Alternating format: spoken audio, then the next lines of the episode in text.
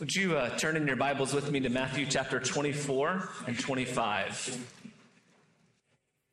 God in heaven, we thank you for the, the sweetness and tenderness of your presence with us today. The sweet presence of a father who loves his children. God, I pray that we would be able to receive that today, that our status, our position, our relationship as, as your children would find a very soft place in our heart. So, Lord, now may your word speak to each one of us wherever we are. God, in places where we need your comfort, I pray you would bring your comfort. Lord, in our places of, of apathy, that you would bring uh, your challenge and conviction. In the name of Jesus and in the power of your Spirit. Amen. Do you remember back when you were in school? Some of that was a longer time for some of you than others. But back when you were school, do you remember taking a test that you were really prepared for? You really knew the material. Alex is saying no, he doesn't remember that at any of those times. Well, Alex, it was a lot of fun to take a test that you were really prepared for. Like, you knew the material, you had sat with the material, you had learned the material, and you came and you knew that whatever question came your way, that you'd be able to handle it. Alex, do you remember any time taking tests that you weren't prepared for? Good. Those tests bring a lot of anxiety, right? A lot of fear. What's going to be thrown my way that I'm not going to be able to handle or address? When you're ready for a test, there can be some satisfaction, even pleasure, in the taking of the test. But when we are not ready for a test, there is anxiety and fear. In Matthew chapter 24 and 25, Jesus is telling us to be ready, to be ready for his return. In Matthew 24 and 25, Jesus continues his challenge to the religious leaders that we've been exploring over the last few weeks. In this last week of Jesus' life, there is this confrontation between the Jewish religious leaders of the day and Jesus. And there's been this back and forth. And over the last few chapters, uh, Jesus is challenging them and calling them back to faithfulness and warning them of what's going to happen if they don't turn. And in these chapters, Jesus offers some very clear and serious warnings about a day of testing, about a day of judgment that is coming. Brothers and sisters, we believe that Jesus, our King, is coming back and that we need to be ready. There is a judgment, a sifting, a refining fire that is coming, and we need to be ready today for the return of the King. Be ready. Be ready is the title of the sermon today. And Jesus' teachings and his stories and parables in Matthew 24 and 25, they tell us that we need to be ready in a couple different ways. First of all, we need to be ready today. In Jesus' teachings in Matthew 24 and 25, there is an immediacy and an urgency for us. We need to be ready right now. Throughout these stories that Jesus tells and the parables that he tells in these two chapters, there is this warning for us to not be caught off guard, that the king may come at a time when we do not expect it, and that we need to be ready and alert for his coming today. Jesus' instructions in these chapters and in these stories that we're going to look at today move us in Help us to understand that there is this sense of urgency, immediacy. The king may come back today, and we need to be ready. But we also need to be ready in a different way. We need to be ready for what Eugene Peterson calls a long obedience in the same direction that we need to be ready for a long obedience in the same direction. Being ready means to consider faithfulness to Jesus across our whole lifetime. What do I need to do today? Who do I need to be today? What is my calling today so that when I am a 100 years old, I have not forgotten or betrayed my king? Do you see the tension between these two? These two ways that Jesus calls us to be ready.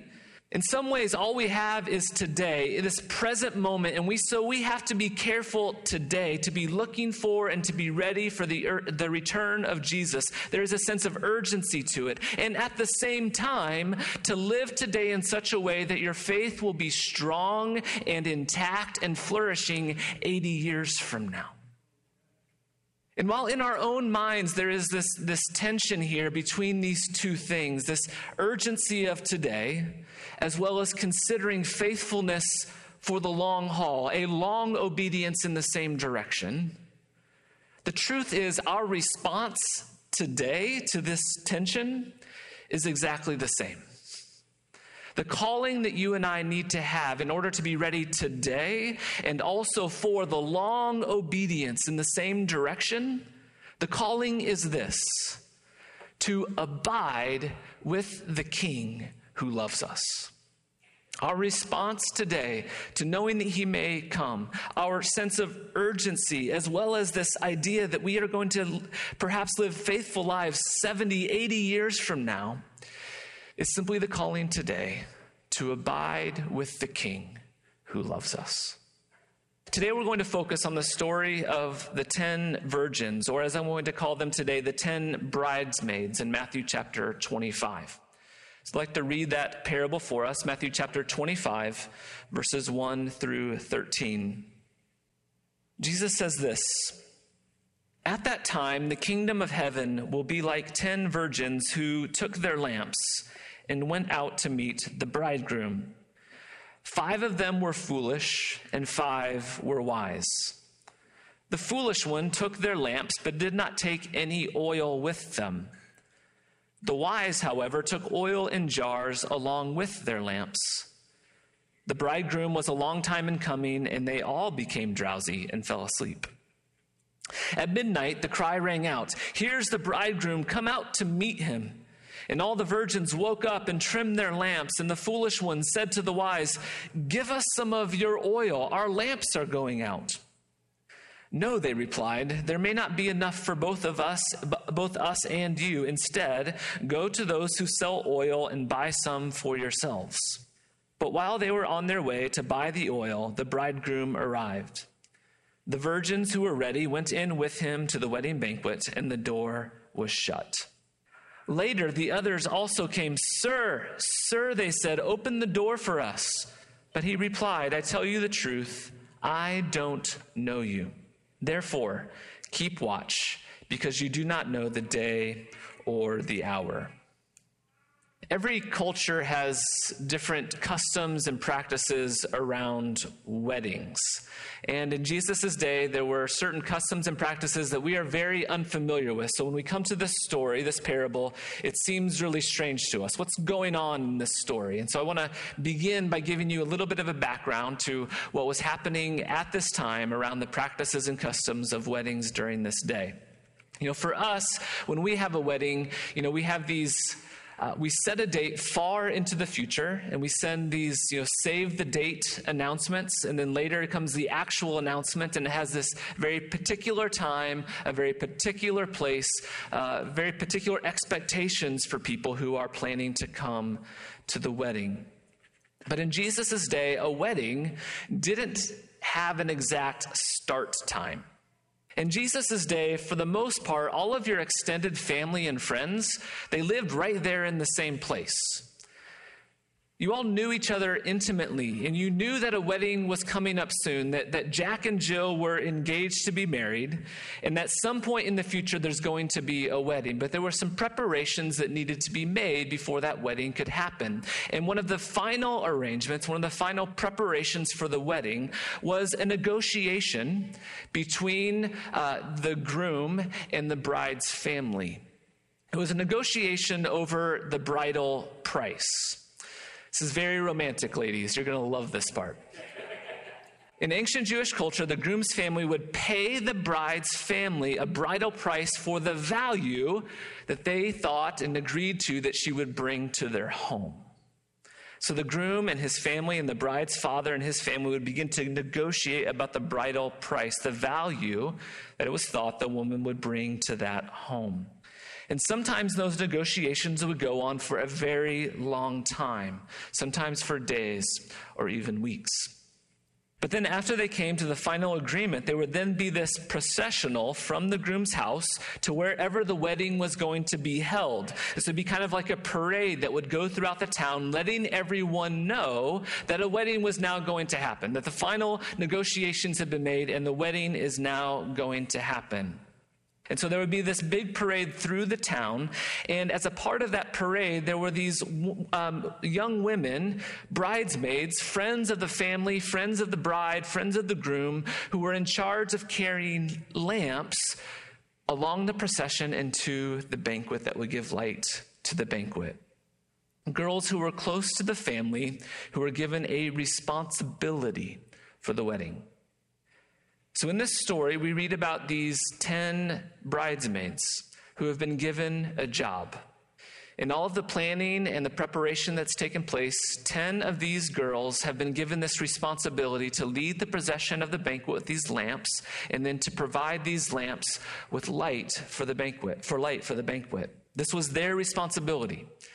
Was somebody else's job to do the decorations, somebody else's job to prepare the food, somebody else to, to bring or buy the wine.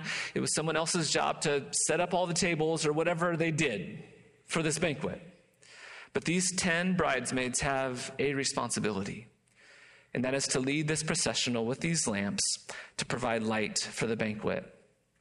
So in Jesus' parable, he sets this scene about these 10 bridesmaids who have this responsibility. And he says to us that five of them were foolish and five were wise.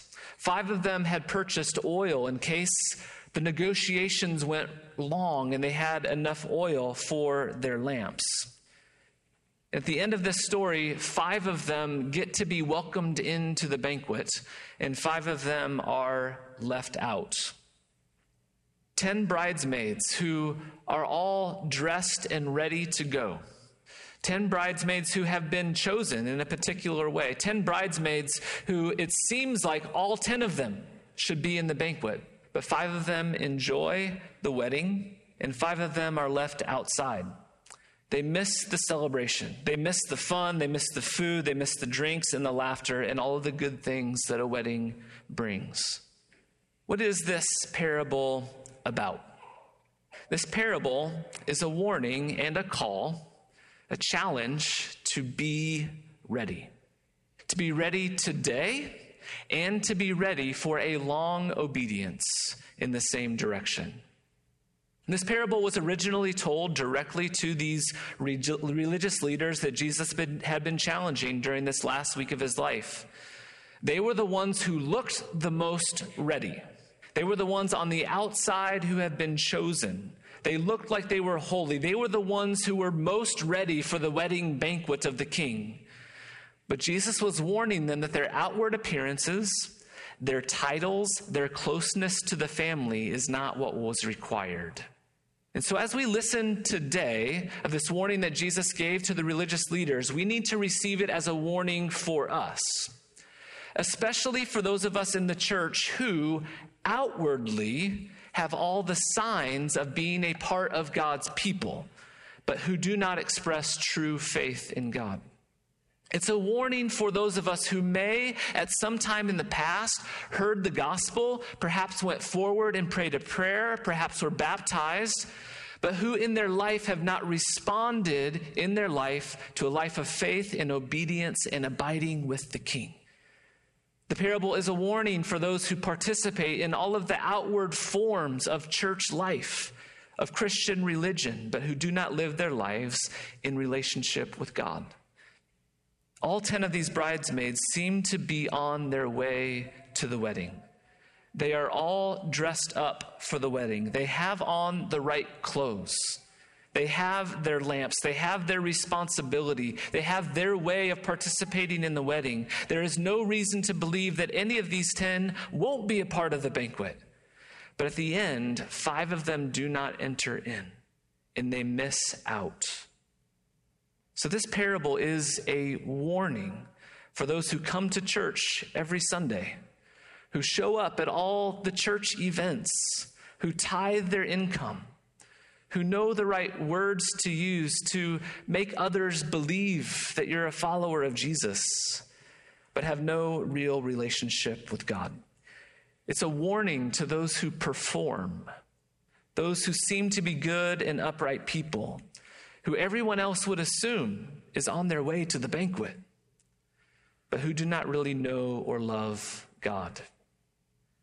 This parable is a warning for all of us to consider and to hold up a mirror to our own lives and to ask whether or not our faith has become apathetic or half hearted, whether we have forgotten to pay attention to be ready today as well as for this long obedience in the same direction. It's a call to repentance to every area of our life where we have grown cold toward our Lord. Whenever we repent, we are invited to turn away from one thing and to turn toward a better thing. And the repentance is, is not only a turn away from apathy or to half heartedness or coldness toward Jesus, it's a call to turn away from that toward something better, which is full commitment to Jesus, our King. Jesus says to us, Come to me, all you who are weary and who carry heavy burdens. Take my yoke on you, for I am gentle and humble, and I will give you rest. The call to be ready today, the call to commit ourselves to a long obedience in the same direction, is not a call to anxious work. It's not a call to do more. It's not a call to make sure that we have all of our religious doctrines and ducks in a row. And it's certainly not a call to pretend on the outside that we're somebody that we're not. The call is an invitation to come to know the King today. As John 15 says, to abide in Jesus, to remain in the relationship that he offers to us today, to abide in Him, to believe in Him, to place our trust in Him. This is the work that we are called to do. He is the oil for our lamps. Today is the day of salvation. All that we have is today. We cannot change yesterday, and there's not a whole lot that we can do about tomorrow. But today, as the scriptures say, is the day of salvation. And so for each of us, we have to ask are we ready? The five foolish bridesmaids were not ready on the day that the bridegroom came. Are you ready today? Today, we must be ready to ask ourselves if we have committed our whole lives to Him. If we've received by faith the salvation that He offers, and are we abiding with Him today? This parable is really clear that we can't borrow faith. The five bridesmaids try to go to the other five to say, Can I have some of your oil? Can I have some of your faith in order to keep me going? We cannot borrow faith. The parable is also clear that all of the outward forms of religion are no guarantee of our salvation. The bridesmaids were dressed the part, but the groom shut the door and said, I do not know you. All of the outward forms of religious life are not enough to save us. Being baptized, taking communion, tithing your money, coming to church, those are all helpful in our walk of faith. But they do not save us. It is by placing our faith, our hope in the saving work of Jesus that saves. The five faithful bridesmaids were able to enter into the celebration not only because they were ready in that moment, but because they had prepared before for the long obedience that was required of them. Earlier in the Gospel of Matthew, at the end of the Sermon on the Mount, Jesus compares two builders, the wise and the foolish builder. The wise builder built his house on the rock, and the foolish builder built his house on the sand, so that when the rains came, his house fell. And at the end of that teaching, Jesus says that the foolish person is someone who hears Jesus' words and does nothing. And the wise person is someone who hears Jesus' words and obeys them. Christian faith is not only a matter of a one time moment in life where we have an experience of conversion and we pray a prayer. Faithfulness implies a life lived with Christ over the long haul daily taking up our cross and following Jesus. God's grace is always available for us, For when we fall, when we are not obedient, God knows that we are frail. Psalm 103 reminds us of this that the Lord is compassionate and gracious, slow to anger, abounding in love. He does not treat us as our sins deserve or repay us according to our iniquities. As a father has compassion on his children, so the Lord has compassion on those who fear him. For he knows how we are formed, and he remembers that we are dust. Committing ourselves fully to Christ does not mean that we will never fail or fall short. We serve a gracious and compassionate God who has made provisions for our failures.